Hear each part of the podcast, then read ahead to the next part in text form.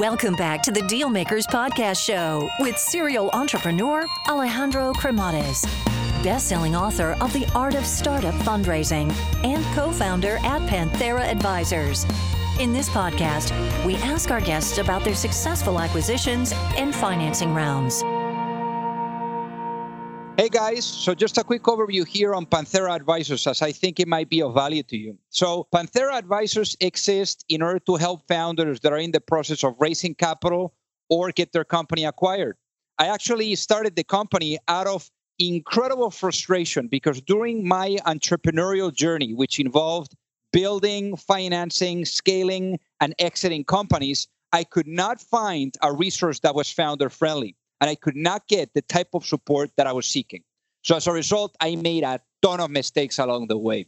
So if you're looking to raise capital, or you are looking to get your company acquired, or just need some sound financial planning, and you're looking to get the best possible outcome in the shortest period of time, feel free to learn more by visiting us at pantheraadvisors.com or just reach out directly and shoot me a note at alejandro at pantheraadvisors.com. Alrighty, hello everyone, and welcome to the Dealmaker Show. So uh, we're gonna learn a lot about um, with, with with our interview today, and and I don't want to wait longer before I introduce him. So Nick Green, welcome to the show today. Thanks for having me, Alejandro. Happy to be so, here. So so Nick, let's let's let's do a little bit of um, of walk through memory lane here. So for college, you went to Harvard, and then you started your your first business. You were doing internships at places like McKinsey. So why did you decide to take the leap of faith uh, right away? Well, I actually started my first company before I ever did an internship. Um, I, you know, I got to Harvard thinking I would go uh, become a lawyer eventually. Um. That was what success meant to me at the age of 18. And um, you know, after my freshman year, uh, was basically having tr- trouble getting any internship. So I stumbled into entrepreneurship because as a freshman or sophomore, uh, you know, most companies aren't actually interested in hiring you. So other than pretty menial work, there aren't a lot of opportunities. And I said, you know, why don't I just go home? I want to be back in Minneapolis where I'm from for the summer. And I started teaching SAT courses. Um, and, you know, I came from a place where people didn't really have a lot of options for test prep. Uh, I got to, you know, I, when I saw the SAT for the first time, I was taking the SAT and I got to Harvard and saw uh, you know, a lot of my friends uh, or met a lot of people that had uh, been studying for the SAT since very early. So the idea of the first business was, you know, let's kind of open the opportunity to prep for these exams to uh, folks in places like Minnesota, where I grew up, and, and you know, all over the country that may not have had the opportunity otherwise. And uh, you know, after that first summer, I ended up working with about 250 kids, and uh, you know, as a as a business, making t- tens of thousands of dollars, but more importantly, uh, you know, seeing the impact I could have on uh, hundreds of kids' uh, futures, uh, and really, you know, got got hooked on entrepreneurship from there. So uh, I built that business over about five years, um, starting that that freshman year in college, uh, to eventually hiring other undergrads from Harvard and then other schools. and you know, by the time I did that internship at McKinsey, my business on the side, quote unquote, was already you know quite successful and to be honest, the only reason I did the, the, the internships was because it wasn't a type of success that I had, was familiar with, right? It didn't fit my conventional kind of model for success. And so, uh, you know, really up until my senior year, I still thought, you know, I would go do investment banking or go do consulting and, you know, this little fun thing on the side would, would just be that on the side. But uh, when I really felt into uh, uh what I wanted to do with my future and having, you know, invested as much time basically as I'd been in college on this business, I decided, hey, I got to give it a try. And uh, you know, McKinsey was a great place, had an awesome experience, and they were nice enough to say, look, we agree with you. Give it a try. We'll, we'll wait a year, and you can decide if you want to come come uh, you know be an analyst then. And uh, I guess they say the rest is history. Uh, it was, a, it was a, a, bumpy road from there as an entrepreneur, but um, you know, once I was in, uh, it was it was impossible to go back.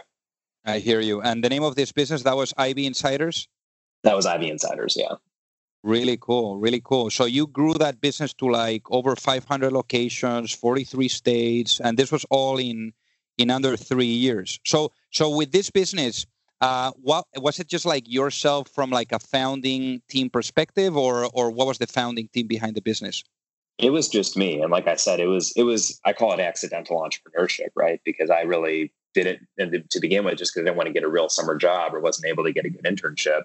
And you know, then I said, hey, I I you know developed this curriculum. Uh, I called it SAT game theory. The whole idea was to turn the SAT into a game, and then I did the same thing for the ACT and eventually SAT twos and AP tests. And uh, I actually, it's interesting. I I was always pretty good at test taking, but I remember there were kids in my in my graduating class in high school that were every bit as smart as me. Some that were smarter that weren't good at test taking.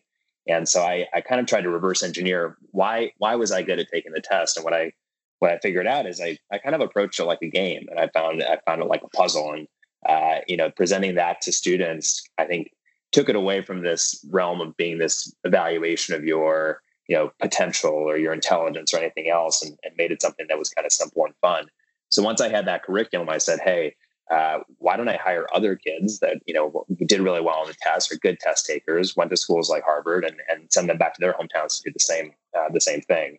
And so that was the model. It was basically a micro franchise model. And you know what was really cool is we we helped tens of thousands of kids get better scores on the test. We charged you know a third of what Princeton Review and Kaplan were charging. Um, we had what we call a no empty seats policy, where any seat that wasn't filled in the class was given to a student for free who couldn't afford it. Um, and then we also help these, you know, undergrads from from Ivy League schools go back and uh, learn what it would like to be an entrepreneur.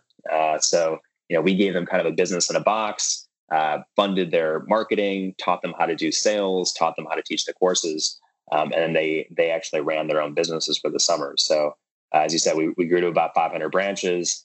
Um, and uh, I worked on it for about three years after school, but it was almost four years during school. So you know, all in, it was actually closer to six or seven years. Um, and uh, and then we we got an offer to be acquired by a company uh, called Revolution Prep, based out here in LA, and uh, that's what brought me to the West Coast. And and before we kind of like talk about the the M and A process, how did you guys capitalize this business? You know, it, again, I was a solo founder, and I had the the sort of good fortune of having zero opportunity cost of my time right? I was i was building that business while i was in school so it's not like i needed a salary. Um, and because it was a services business um, you know the, the the the capital requirements are actually quite low. So i was able to be profitable from that first summer basically roll some of the profits back into uh, continuing to grow the business. Um, eventually we did build an online component where we used those summer branches to seed online test prep during the school year um, but I never raised a dime of outside capital. Um, and you know what I'll say is it was it was in some ways a very uh, a very empowering and and uh, satisfying thing, which I didn't really even know at the time because I had no reference point. Um, but it was also a very lonely road. You know, I didn't have uh, investors and, and, mentors there around me, and I didn't have any co-founders who are in the same boat as me. So, um, you know, as I tell the story now, it sounds like it was this, you know, upward trajectory. Seven years, sold the business, uh, yada yada yada. The truth is, I, I, feel like I failed my way to success in many ways in that business. Um, you know, I had, despite studying economics at Harvard, zero real business experience. Uh, I can tell you the, the, classroom doesn't translate at all into what it takes to be a, a really scrappy entrepreneur. Uh, you know, in a lot of ways, I feel like I had to unlearn uh, the the keys to success uh, that I had learned in you know uh, 13 years of academics you know, academics is all about following the rules, checking the boxes, um, you know, being really, really, uh, uh, I, I, would say almost being just risk averse, right? Not, not, not, not taking, not taking big risks. And entrepreneurship, you got to break the rules. You got to, you know, color outside the lines, and you have to be really comfortable uh, with uh, with discomfort and with being out of your depth and with uh, with confronting failures. So. Uh, yeah, I like to say I, I failed my way to success and and and learned a lot in the process and uh, and one thing I definitely learned is after that business, I didn't want to do it solo again. So that was right. one of the things before I started Thrive is I just knew I wanted to work with with great co-founders who I could learn from and and you know be be on this uh, you know crazy roller coaster of entrepreneurship uh, together with. Got it. And and the M and A process for for this company for Ivy Insiders, like what at what point did you decide, hey, it's time to to explore this option? You know, it was it was inbound. Um, to be honest, we had we had uh, grown fast, and I think got on the radar screen of some of the bigger competitors, and uh, you know started getting some calls. And again, I had zero experience um, with with M and A, um, and uh, and still had you know vision for how I was going to take this business to move to the online side.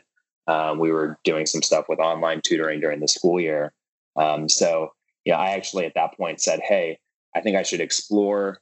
You know, I should explore the, the M and A route since there's interest um, from some of the bigger competitors, and I should also think about raising money to actually build a real technology platform." And this was back, you know, um, online video still wasn't uh, wasn't wasn't great. Uh, we were doing uh, our tutoring online over Skype, and we actually used a dual camera setup where we had this webcam on a on a little, uh, uh basically a little uh, neck that you could put over a piece of paper, and the tutor could write things on the paper that the student could see online. Um, but it was all very early, and uh, we wanted to build a, a custom Flash interface to um, to to to kind of take this tutoring setup to the next level. And so what I ended up doing was running kind of a dual process where I said, hey, I'm going to uh, talk to folks about raising money, and I'm going to entertain these these M and A conversations. Um, and that proved to be really effective. Uh, you know, kind of, I, it wasn't like I was being highly strategic when I did that, but the fact that I had options to you know cap, capitalize the business at a decent valuation and, and build something from there, you know, really did end up giving me some leverage in the in the M and A conversations. And and then ultimately on the on the M and A side, you know, it it was uh, it, it, for me was just about gut fit, feeling and fit for what was going to be best for the for the business. Um, you know, I talked to some of the bigger guys and just knew it wasn't going to be a culture fit. You know, certainly not a place I wanted to spend a few years doing an earnout. Uh, and then met the uh, uh, the folks at, at Revolution Prep. Um, co-founded by two guys who are themselves, uh, you know, entrepreneurs. Had been building that business for a decade, uh, and uh, really saw them as people that I could learn from. So uh, you know, it was kind of a, it was, they, they were a bigger company, obviously, but it was felt like a little bit of a startup devouring another startup um, in the sense that I got to go in and, and still be relatively early in their business and, and able to have an impact. And uh, their, their company was also very mission driven. They were not only on the test prep side, but also building K-12, uh, uh, K, K-12 software um, and working with districts like LAUSD that have many low income students to you know, use technology to improve learning outcomes. So uh, that was a really inspiring, inspiring and, and, fun experience too. I spent 18 months there, um, and um, and and then you know rolled off in in 20. Uh, I guess it was 2013. Got it. And and the terms of this transaction were they public? They were not public. No. Got it. Got it. Got it. So it, and it was a it was a small transaction. Uh, you know, it wasn't um, it, it, wasn't uh, something that would have created uh, venture returns for for for VCs, um, but it was certainly life changing for me um, especially at the age of 26 and especially owning 100% of the company. So it was a, uh, like I said, it was, it felt like a huge success, uh, uh, which in many ways I remember at the time feeling was very undeserved because, uh, you know, it felt like the, the path to get there had been very rocky. Yeah. Yeah, I can imagine. And so you were for a bit with Revolution Prep. I mean, doing the um, vesting and, and resting, uh, as they would say. And then you decide to leave and you go to Launchpad to become kind of like an entrepreneur in residence for them for like seven months or so. So, so tell us, walk us through like this decision and, and shift in your career. Yeah, you know, I I, uh, I spent a year and a half at Revolution um, doing my earnout. I would say it was it was more investing than resting, um, but I feel like I learned a lot. They were moving at a very fast clip. Had, had just ranged a pretty large round of private equity uh, when they bought us, and um, and so there were some really interesting developments happening in that business. Uh, but ultimately decided, uh, you know, that I that I wanted to be an entrepreneur again, and so I, I had a, a, friend who I knew from college and had really I'd become closer to in LA, who is the managing director of a startup accelerator called Launchpad LA. His name is Sam Teller, and he's you know a brilliant investor, very connected in the LA startup scene at a time when that scene was just kind of getting going. This is you know 2012, 2013, um, and uh, and so over the course of six months, um, went into to Launchpad and basically used it as just a lab for me to think about businesses that I could start, uh, talk to other entrepreneurs, do some angel investing. Uh, and you know, over the course of that six months, I probably saw 500 companies. I was on the investment committee for for the for the accelerator. Um, invested in probably a dozen myself, um, and didn't see any that you know were businesses that I necessarily wanted to work on uh, until I met my co-founder Gunnar, um, and he actually came in to pitch uh, pitch me on a concept he was calling Shop Tribe. Um, and the idea was to basically build Groupon for healthy food, to have buying events where people could buy uh, healthy products at wholesale prices. Um, and you know, business model was very different than what we ultimately where we ultimately landed with Thrive. But the vision was exactly what it continues to be today, which is make healthy living accessible to every American family. And um, you know, I love telling the story that by the end of that that first meeting, I remember I was pitching him on, on working on it together. And so, um, you know, we had a, a, number of meetings after that, and and he was we had very complementary skill sets. Um, he, you know, had a lot of vision and just a huge, um, uh, a huge heart you know, that was driving this this mission to make healthy living accessible, which really resonated with what I wanted to do on my uh, on my second uh, my second at bat. And uh, you know, health health and wellness is probably the one thing that's more fundamental than education, right? Human health and uh, and at a at a personal level related, um, you know, related very much. My I my uh, again, I grew up in Minneapolis, Minnesota, a place that uh, you know, you look at the Midwest, um, not necessarily the healthiest part of the country, um, and happen to have a mom who was really, really focused on on our health. My mother's Mexican American, and uh, and on that side of the family, there's a lot of type two diabetes and um, and and uh, and other lifestyle diseases um, that uh, she saw in her family, and was really determined to not be an issue for our family. So I had a personal connection to it at that level, and just was really excited by the mission and uh, it was uh, uh, best decision I ever made, but also uh, you know signing up for something that has turned out to be uh, a bigger challenge than I even imagined at the time.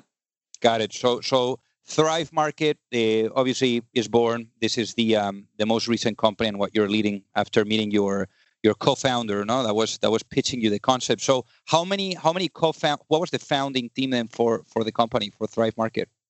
Yeah, so we we ended up having there's four of us, four co-founders. Um, so Gunnar and I met and spent, you know, probably four months iterating on the business model. You know, how are we actually going to take these high quality natural organic products that you find in places like Whole Foods uh, at 25 to 50% markups? How are we going to take those and make them uh, affordable at or below the price of conventional equivalents? That was our goal. And one idea initially was to do this Groupon model, right, where you could pool resources, buy with a wholesale account, but it would take you know two to four weeks for people to get their products and that's not the way people want to grocery shop so uh, you know we studied a lot of other models that were out there and where we ultimately got really inspired was the costco model. Um, you know costco charges a simple annual membership fee um, and then they take all their margin there instead of on the product sales. And what we realized is that if you you know we just created a wholesale account ourselves directly with the brands um, we can and then we pass along all the savings to our members uh, as long as we're making enough margin on the membership, we can take no margin on the product sales. And that ends up actually bridging that 25 to 50% price gap and you know, finally making the organic product uh, affordable at the price of the conventional one. So, you know, the numbers really worked. Um, we knew it was going to take really significant scale to get there because we're not uh, high margin on the product sales. Uh, it was going to require vertically integrating in ways that very few e-commerce companies do. Um, and uh, you know, like I said, that there's been a lot of challenges in that in that element of the business. You know, this is not just a technology company; it's also a very operationally intensive business.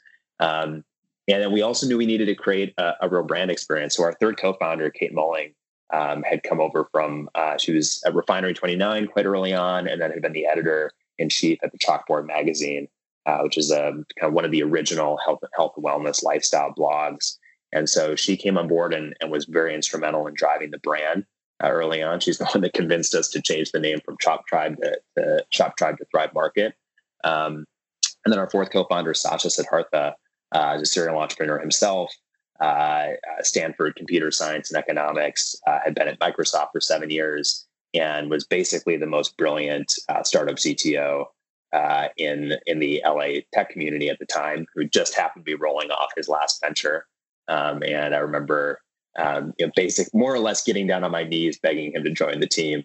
Uh, he, he had first said, uh, let me invest instead, but we didn't accept no for an answer. And, um, you know, he's been uh, just a, a, an amazing partner to work with. So, uh, yeah, four co-founders, uh, and it's uh, and it, again, you know, night and day to my first experience because I was a solo co-founder, but it's been just amazing to have the support of people who are aligned in the mission and bring very different skill sets and backgrounds to the table.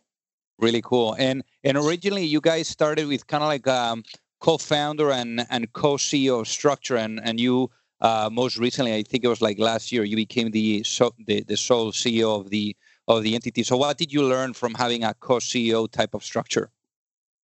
Well, the first the first thing I learned in general is that you know it, basically if you have a high growth startup, uh, what that business like the business is changing, basically transforming every six months, and that requires as co-founders uh, a lot of flexibility in what you're gonna what you're gonna do and what your role looks like. Um, and so at the beginning, that meant for kind of everyone, you're, you know, there's a little bit of divide and conquer, but it's also everyone's kind of wearing a ton of hats.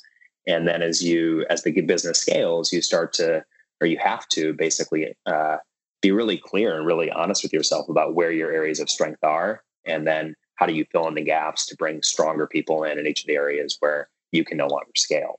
And so we were really fortunate in those early days to have a lot of leverage from the fact that there was four co-founders, four people who were deep in the business, uh, you know, major not just equity stake, but just emotional stake in its success. And I think uh, we wouldn't have succeeded without that. But you know, the business, uh, and I'm skipping over a lot here, but because we grew so fast so early, what each of us was going to be able to actually do scalably changed very quickly. So you know, Kate actually rolled off full time uh, like stopping full time in the business um, about a year in. Um, and she loved the early stage, but she wasn't the, the person that wanted to be managing a huge team as we uh, as we you know, navigated growing the business uh, in kind of the growth phase. Um, and for you know for Gunnar and me, uh, as I said, we had very complementary skill sets, um, and so I was quite operational. I was focused on fundraising. Uh, Gunnar was really focused on building our influencer program and doing partnerships um, and telling the story of the business and doing and, and working on some aspects of marketing. We overlapped on marketing quite a bit, um, and so it was a really, really powerful partnership for the first uh, for the first two years. Um, and of course, as we scaled each of those areas that we thought we were really good at, we started finding other people that were that were replacing them until uh, you know I had a lot of the executive team reporting into me, uh, and Gunnar was really focused on the partnership side. And so it made sense. You know, it's a very natural thing. And as that as that happened for at some point, it it was became more of me being solo CEO, and uh, and it made sense for Gunnar to be focused on strategy and partnerships and mission. Uh, so he was in a chief strategy officer role. Um, and then more recently, he actually rolled off of that role and is now on the board and no longer day to day either, uh, but still you know very active in helping to drive the strategy of the business. Um, so uh, it's been a, real learning experience for me. Um, and uh, I feel very, very fortunate that I think all of us as co founders were pretty intellectually honest about where our strengths were. And even though I'm technically, you know, I'm the CEO right now, I feel like my role is really chief facilitator. Right? There's nothing anymore in the business that I can do better than the executives who report into me. Um, so, you know, my major role, I, I, I, I like to think of myself as the most humble person in the company. At least I hope I am uh, because I've, I've had to recognize everything that I thought I was great at, there's someone better at. And you know, my role is to make sure we get those right people in the right spots. Got it. Got it. And and I and I, I believe I I came across this um this story. I heard that that during the early days, you guys were it, it was just growing. I mean, you were talking about it, it grew quite fast, but you had this workspace that was like 2,500 square feet. And all of a sudden, the demand was uh, out of control and you guys started to move like the containers to your own houses and, and your garages because you could no longer keep up with the orders. So, so ha- tell us about this experience. Yeah, well, first before, before I get to that that success, which itself, as you as you sort of alluded to, created some challenges. Um, let me first say, you know, the first year of the business before we launched uh, had all the makings of a colossal failure. Uh, Gunnar and I had each invested hundreds of thousands of dollars of our own business, of our own of our own cash. Uh, before we brought Sasha in, we had uh, invested in an outside consulting group to build the website that was a complete flop. Um, and we actually were rejected by dozens of VCs in LA and New York and San Francisco. So I don't want anyone to believe that you know that that my second at bat was a smooth ride to success. Uh, it was every bit as bumpy uh, as the first as the first business. And I think that's you know if you want to kind of distill lessons, like that's just the nature of entrepreneurship. Um, but we ultimately got really really lucky in a sense because uh, the influencers who we had been talking to about promoting for the business, um, as we are struggling to raise raise funds, and these you know uh, VCs in very affluent parts of the country weren't really understanding the mission of the business. um, you know these influencers who were bloggers and YouTube stars and Instagrammers with huge audiences all over the country were saying, you know, like, what's going on? We get it. We understand the mission. We know the audience and the market is out there. Why don't we invest?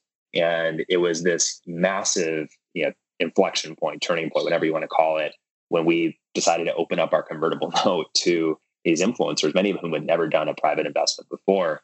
Um, and you know, we raised our first million uh, dollars in twenty-five to fifty thousand dollar chunks. Uh, we ultimately brought in over uh, 200 investors in our first eight and a half million dollars, um, with uh, you know very few, inst- very little institutional support. Uh, and the reason we grew so fast was because those same influencers who now were investors in the company went out and told their audiences. So um, you know, our, our first office was a little bigger than 2,500 square feet. It's probably about 6,000 square feet, um, but it was basically a converted, uh, like it was a converted garage. Um, so it had like the big garage doors, uh, and we uh, built our warehouse in the center of that office. Um, so you know, we were basically working along the perimeter uh, during the day, and then packing boxes at night. And you know, within a few weeks, we were turning that warehouse over uh, every day and a half we ended up putting storage containers in the driveway. We were the the, the hated by all the neighbors uh, because we our parking was taking up every uh, all the space. We had FedEx trucks lined up outside the house. I mean, it was just total total craziness. Um, and um, you know, I think it was probably three months in we uh, we hired our SVP of supply chain, uh, John Winkles, who was a uh, former director of supply chain at Kroger.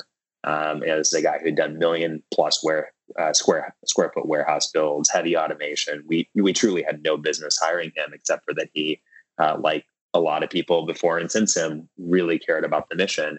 Um, I remember him coming in, and uh, I think he probably was all he could do not to not to turn around and walk the other way the moment he saw our operation, but. Uh, fortunately, uh, was able to overcome the the the the amateur hour and um, get us on track. We launched a, a forty thousand square foot uh, fulfillment center uh, about probably a month and a half after he came in on board. Um, so he stood that up very fast. And then, um, you know, we now have over 800,000 square feet of, of space uh, across facilities in Reno, Nevada and uh, Batesville, Indiana. So it's uh, come a long way in the last four years. Really cool. And we'll talk about the um, the fundraising in just a bit. But I want to uh, dive in a little bit or dig deeper into the influencer growth hack that you guys uh, did. So you were talking about it that you got the um, in the hundreds, um, but the influencer concept is is somewhat new, right? I think that especially with with social media, it has it has exploded uh, this concept. So for the listeners that are that are really uh, out there right now listening to to our conversation here, what kind of pieces of advice would you share with them about engaging influencers?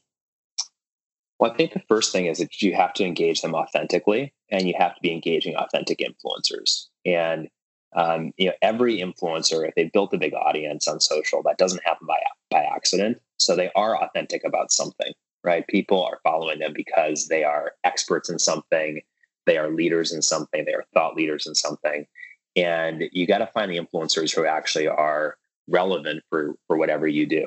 And if they aren't, you know, we we had some celebrities that invested in the in the business, and I can tell you, we don't get nearly the impact from a celebrity tweeting about us as we do about one of our health and wellness influencers, or as we do from one of our health and wellness influencers blogging about us. So it really starts with finding the influencers that are credible for what you do. That you know, when they talk about what you do, not just when they talk about something random, people will listen uh, and they'll care and they'll have trust. Um, so, you know, finding those authentic influencers is really key.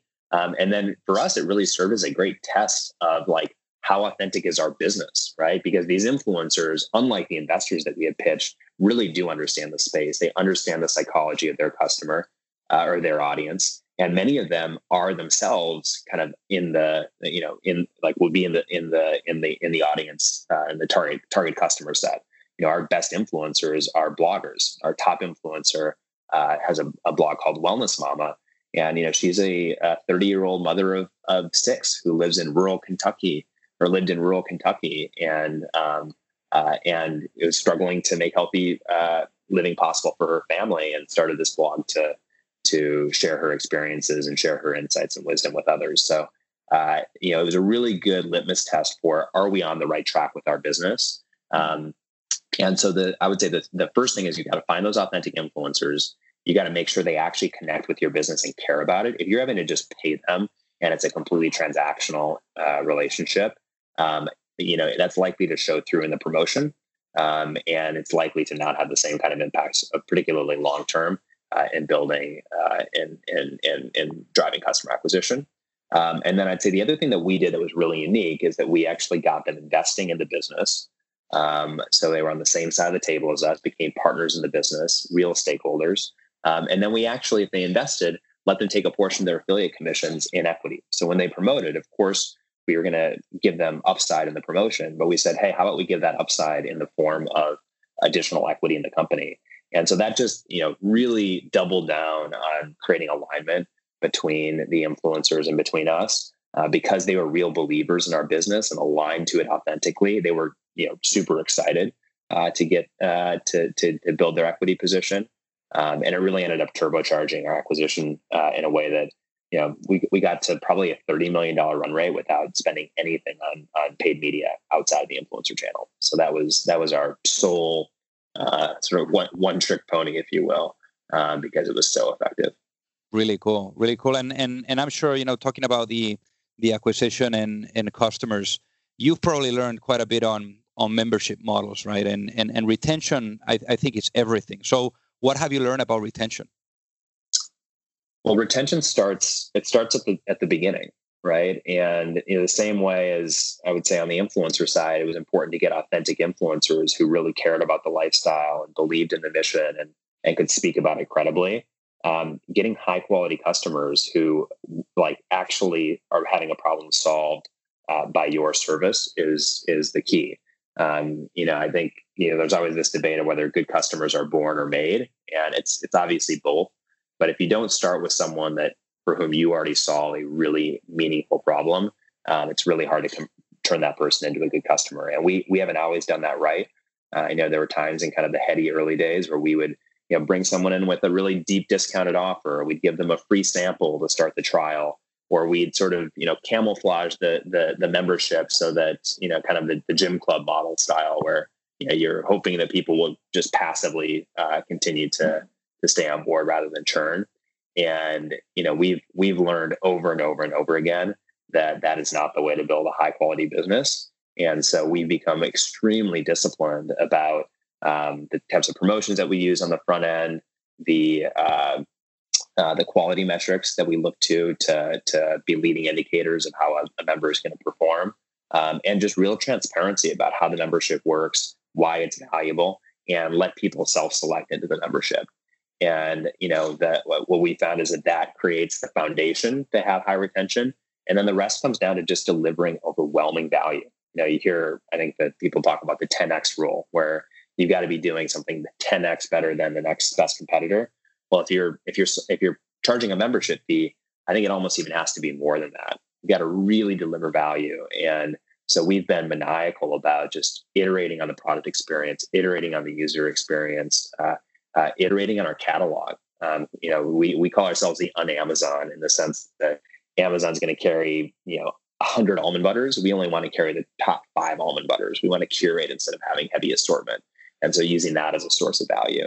Um, and then I think the other thing for us that's been really huge is creating value for our members that goes beyond just utility. You know, yes, you're going to get great prices on organic products. Yes, you're going to make the membership feedback and savings, and you're going to discover new products, and you're going to make your healthy lifestyle easier. But you also uh, are supporting carbon neutral shipping. You're also supporting zero waste fulfillment centers. Um, you're also each membership sponsors a membership for a low income family, and so we've tried to also create a community that reflects our values for the reason that we started this business, which is creating access and creating a, uh, to, to more people to healthy living and creating a more sustainable future for our planet. Uh, and we've tried to bring people into that world where um, they align to that at, an emotional level, feel like they belong to a better way of doing things.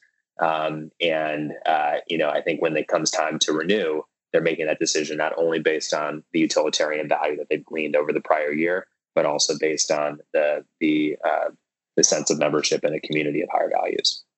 Got it. Really cool. Really cool. And and you were talking about. I mean, we've we've touched a little bit, shifting gears and and talking about the fundraising.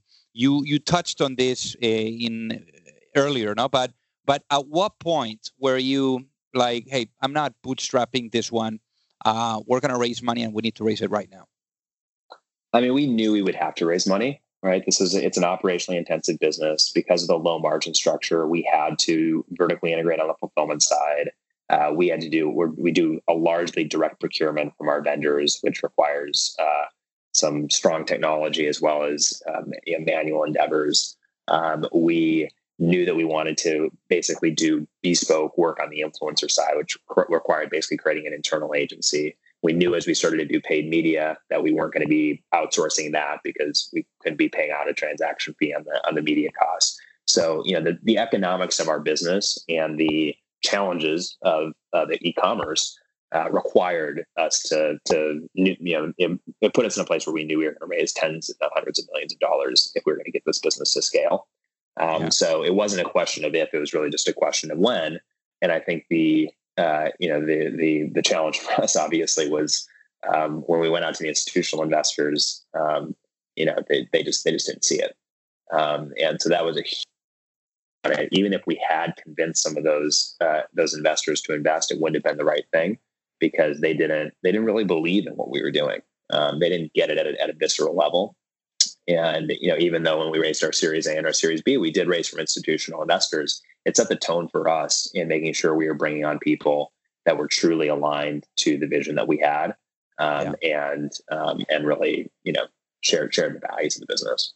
So, so uh, Nick, how much capital have you guys raised uh, to date? Uh, we've raised close to two hundred million dollars.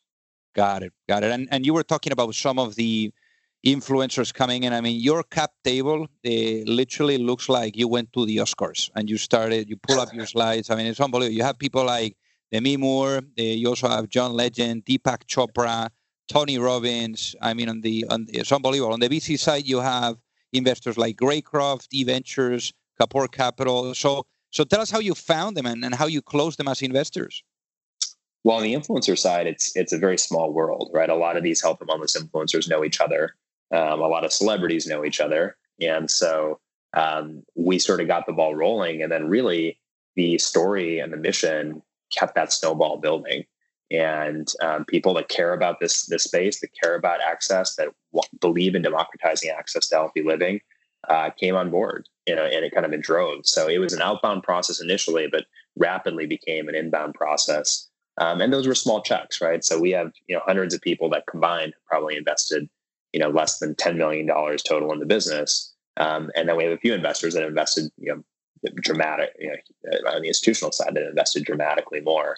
So uh, it was uh, I, I, would say with the you know with this with the celebrities they kind of uh, talked talked to one another and and wanted to get on board and it provided a certain type of uh, support that's been really valuable the influencers have provided that health and wellness influencers have provided huge support that's been really valuable and also had told people about it. Um, and then, you know, at the institutional side, I think it's uh, w- uh, once the business start a business starts having success, that game becomes very easy to play. Right, the the early stage is inherently speculative, and uh, you know, it's do they do they believe it or do they believe the story or not? Uh, once you have the numbers to prove it, you know, it's really it gave us a lot of optionality to pick the right institutional partners. And uh, Greycroft has been amazing. Uh, Dana Settle uh, one of the one of the founding partners is on our board, um, and uh, and then Invus Partners uh, or the, the Invus Group, which invested or drove our Series B, um, has been an incredible partner as well, um, and is the, the, largest investor in the company. Really cool, really cool, and and obviously it took some uh, some rejections to get this cap table together. You you were you were alluding to it uh, before that you were rejected quite a bit. So just out of curiosity, so that our people listening, you know, they they they really understand that you need to get rejected before you get to the yes. How many investors reject rejected you? I mean, it was at least 50 VCs back at the seed round. Um, and you know, even uh, even once the once the business was on a rocket ship, there's still rejections. You know, it's it really uh, and and then what you discover too is you end up rejecting VCs and and and and and other in- investors because they're not the right fit for you. So I don't look at any of that. I, you know, there was a time when it was very, very hard, especially when I felt like the business was an existential risk. Um, but you know, that pang of rejection, I think, you know, starts to lessen when you realize uh, whether it's you or it's them, uh, if it's not the right fit, it's not the right fit. And yeah. Um, if a business is going to be successful, uh, you know, yes, you need capital, but you also need capital from the right kinds of people who are going to add value in other ways um, and are going to be are really aligned with where you want to take the company. Got it. And I think that rejections also they they help, you know, in terms of like feedback and how you can optimize the the story and perhaps some holes that you haven't thought about. So in your case, did you kind of like go back or brainstorm with the team or took a look at, at your deck and, and perhaps tweaked it a, a little bit based on what you were hearing if, if there were certain patterns? Yeah, I, I, think it's it's both. You pick the you pick you uh, you iterate on the sales pitch, right? Because you may not be communicating effectively uh, what what the business is. The biggest thing there for me, and this has been like a lesson as a you know, CEO and communicating to my em- employees and executive team, as well as in fundraising, is just like maniacally simplifying. Um, you know, distilling things down, not not clouding the picture any more than you need to um, even though investors say they want want data and they want support, at the end of the day, they also want a really simple narrative for why it works. So that was the biggest lesson there. Um, I think the other thing, like you said, is getting feedback about you know some of the areas of the business is going to be challenging, and uh, you know the investors who rejected us early on. Part of it was they didn't see the opportunity, right? If you're a VC living in San Francisco with Whole Foods all around you and plenty of disposable income, you're not viscerally experiencing what it's like to be a middle class mom in middle America. Um, but I think another big part of it was they did see the challenges of building a scaled e-commerce platform at very low margins. And so a lot of those challenges they brought up to us were things we were underestimating. And it was very, it was really valuable feedback that, you know, prompted us to make some of the early hires um, on the merchandising side, on the operations side. Um, and, you know, we still made a lot of mistakes, uh, uh, sometimes uh, in spite of warnings. Um, right. But we were able to at least uh, heed some of those warnings and, and use them to you know, bolster the business. And I think the you know, big lesson there is whether it's from in the fundraising process or anywhere else, like entrepreneurship, uh, you've got to be facing the facts. Um, like you are going to sink or swim, and you have everything on the line. Um, and uh, you know you can't deny gravity. So anything that is true, you have to be open-minded, intellectually honest enough uh, to recognize and then and then incorporate. And being, uh, I, I, call it being reality based. Um, and it, it, sort of sounds like a simple concept, but it's actually really hard to do. Uh, I think all of us, to varying degrees, are um, you know creating different stories in our heads to protect our egos and avoid pain and avoid confronting challenge. And um, you know, for us, the we we, we have a culture of, of, of, feedback internally as a business now, and I can tell you as as co-founders and for me as a CEO, um, getting candid feedback and being receptive and acting on it um, from investors or anyone else has been, uh, you know, like one of, if not the key to whatever success we've had. Right, right. So, so give us a sense of. Um, Nick, of how big the company is now, perhaps uh, products that you have or, or orders, yeah, but we did we did uh, um, nearly 200 million in sales last year. Uh, so the business has grown dramatically. Uh, we have over half a million members on the platform. Um, so uh, uh, you know, really, and those are paid members on the platform. Um, another half a million that are that have gotten free memberships. Um, I think we estimated last year that we we shipped out something like 25 million uh, healthy products. Um, yes, 50% of our membership base is in the Midwest and the Southeast. So we're targeting the whole country, not just the, the kind of coastal elites. Average household income for our members is about $75,000. So we're, we're really having an impact that way. Um, and, you know, the truth is we're just getting started. You know, the, the like demand is not going to be a problem. Uh, organic uh, grocery is growing at four times the rate of conventional. Um, the shift towards e-commerce everyone is seeing right? As, as more and more people want to order these things online. So for us, you know, we feel like it's our game to lose. Uh, when when Amazon bought Whole Foods, uh, I think it was sort of the end of an era in the natural organic space. You know, now Whole Foods carries Honey Nut Cheerios and uh, you know is not doing as much innovation on the product side, and uh, you know, has you know Amazon Echoes on the shelf. Uh, it's really opened up an opportunity, I think, for us to step into the leadership space in the uh, in in this world and be the trusted platform for healthy living. So, you know, we're we're really happy with the growth we've had to date, but also, you know, we see this as the first out of the first inning in many ways. and uh, you know want to build the, the leading platform and the trusted platform for uh, for healthy living. Really cool. And you were talking about this uh, Amazon. So I mean, they've had tremendous growth, and and you were alluding as well with the acquisition how the space is changing. So so how do you see e-commerce, uh, you know, as a whole? Kind of like where, where do you see it going? I mean, I think the I think we're still in the early stages of e-commerce for consumer packaged goods and, and for food specifically. Um, you know, you can see other verticals where, for various reasons, it's been easier for that uh, for the for, for e-commerce to grow. Um, I think you know, food is a little bit more complicated, especially perishable food, um, but even even non-perishable food, which which which is what we do. And so I think it's it's been delayed relative to other categories like you know books, electronics, uh, even even fashion to some extent. But I think everything's going to move online. I think the problems that have delayed the the, the, the shift um, are going to be solved. I think they're already being solved. Um, I think the future will still be some hybrid, right, of of uh, order online, pick up in store, delivery, uh, or you know our full e-commerce kind of model. Um, we don't feel like we have to solve the whole problem, right? Like 45% of what people buy in the grocery store today is non-perishable products. Um, you know, you might want to touch and feel the avocado before you buy it, and and with fresh food, you kind of have to have local uh, local distribution. But for the 45% that's non-perishable, it really should not be coming from a uh, you know a grocery store on Main and Main. Uh, the much more efficient model that takes down steps in the supply chain is, is exactly what we're doing.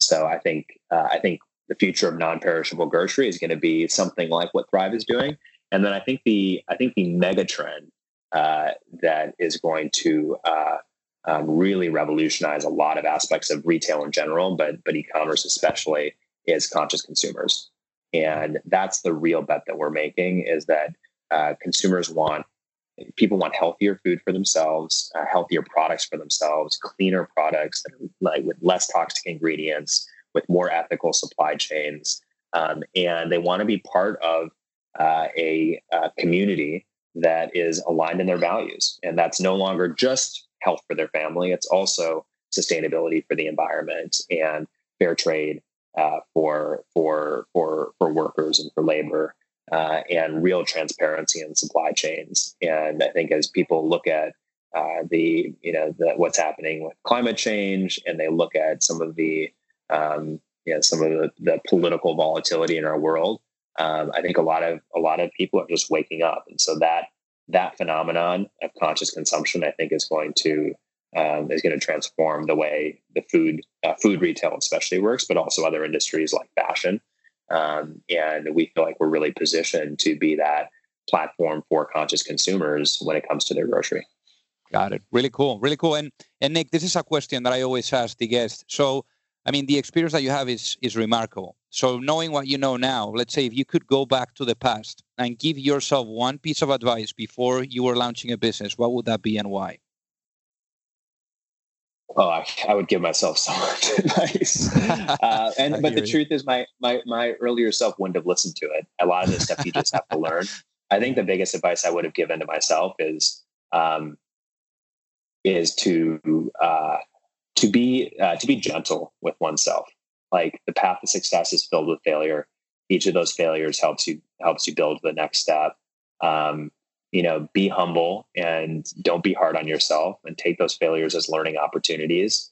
And know that um, you know that if you if you kind of if you keep going, if you're resilient and you're kind of headed in the right direction, you can do some really really big things. And um, you know, I think that that has been the the key to my success. And the uh, and I would say that I give give one more piece of advice, which would be um, don't try to do it all yourself either. Right. Um, having co-founders has been the game changer in this business. Having great invest- investors and partners has been the game changer in this business. Having mission aligned uh, leaders and, and team members has been a game changer in this business. And you know, like I said, I feel like my job now is chief facilitator. Um, so I've, I've learned a lot and I've gotten a ton of opportunity and it's, um, it's been super fun, uh, but, and also super challenging. Uh, and, you know, now I really feel like, uh, you know, it's, it's where the business at a stage where it's no longer me driving the value. It's really this amazing team that we put together that's, that's driving towards the mission. I agree. I mean, it's like the saying: you can go faster alone, but uh, you can go further uh, when you go together. No, so absolutely, absolutely agree. So, so Nick, what is the best way for folks that are listening to reach out and say hi? Uh, I'm not on any social media. I would say that's another secret to to uh, to to uh, staying focused. Um, uh, but you know, people want to shoot me an email at nick at Thrive Market. Uh, we, uh, if you if you're interested in learning about opportunities at Thrive Market, we, you know, the, we have a, a, jobs page, and we're hiring quickly, especially for talented engineers. Um, and if you're interested in becoming a member, go online, sign up for a trial. You can do 30 days free uh, to see what it's like. We have you know the best natural and organic products on the on the market, and they're at 25 to 50 percent off.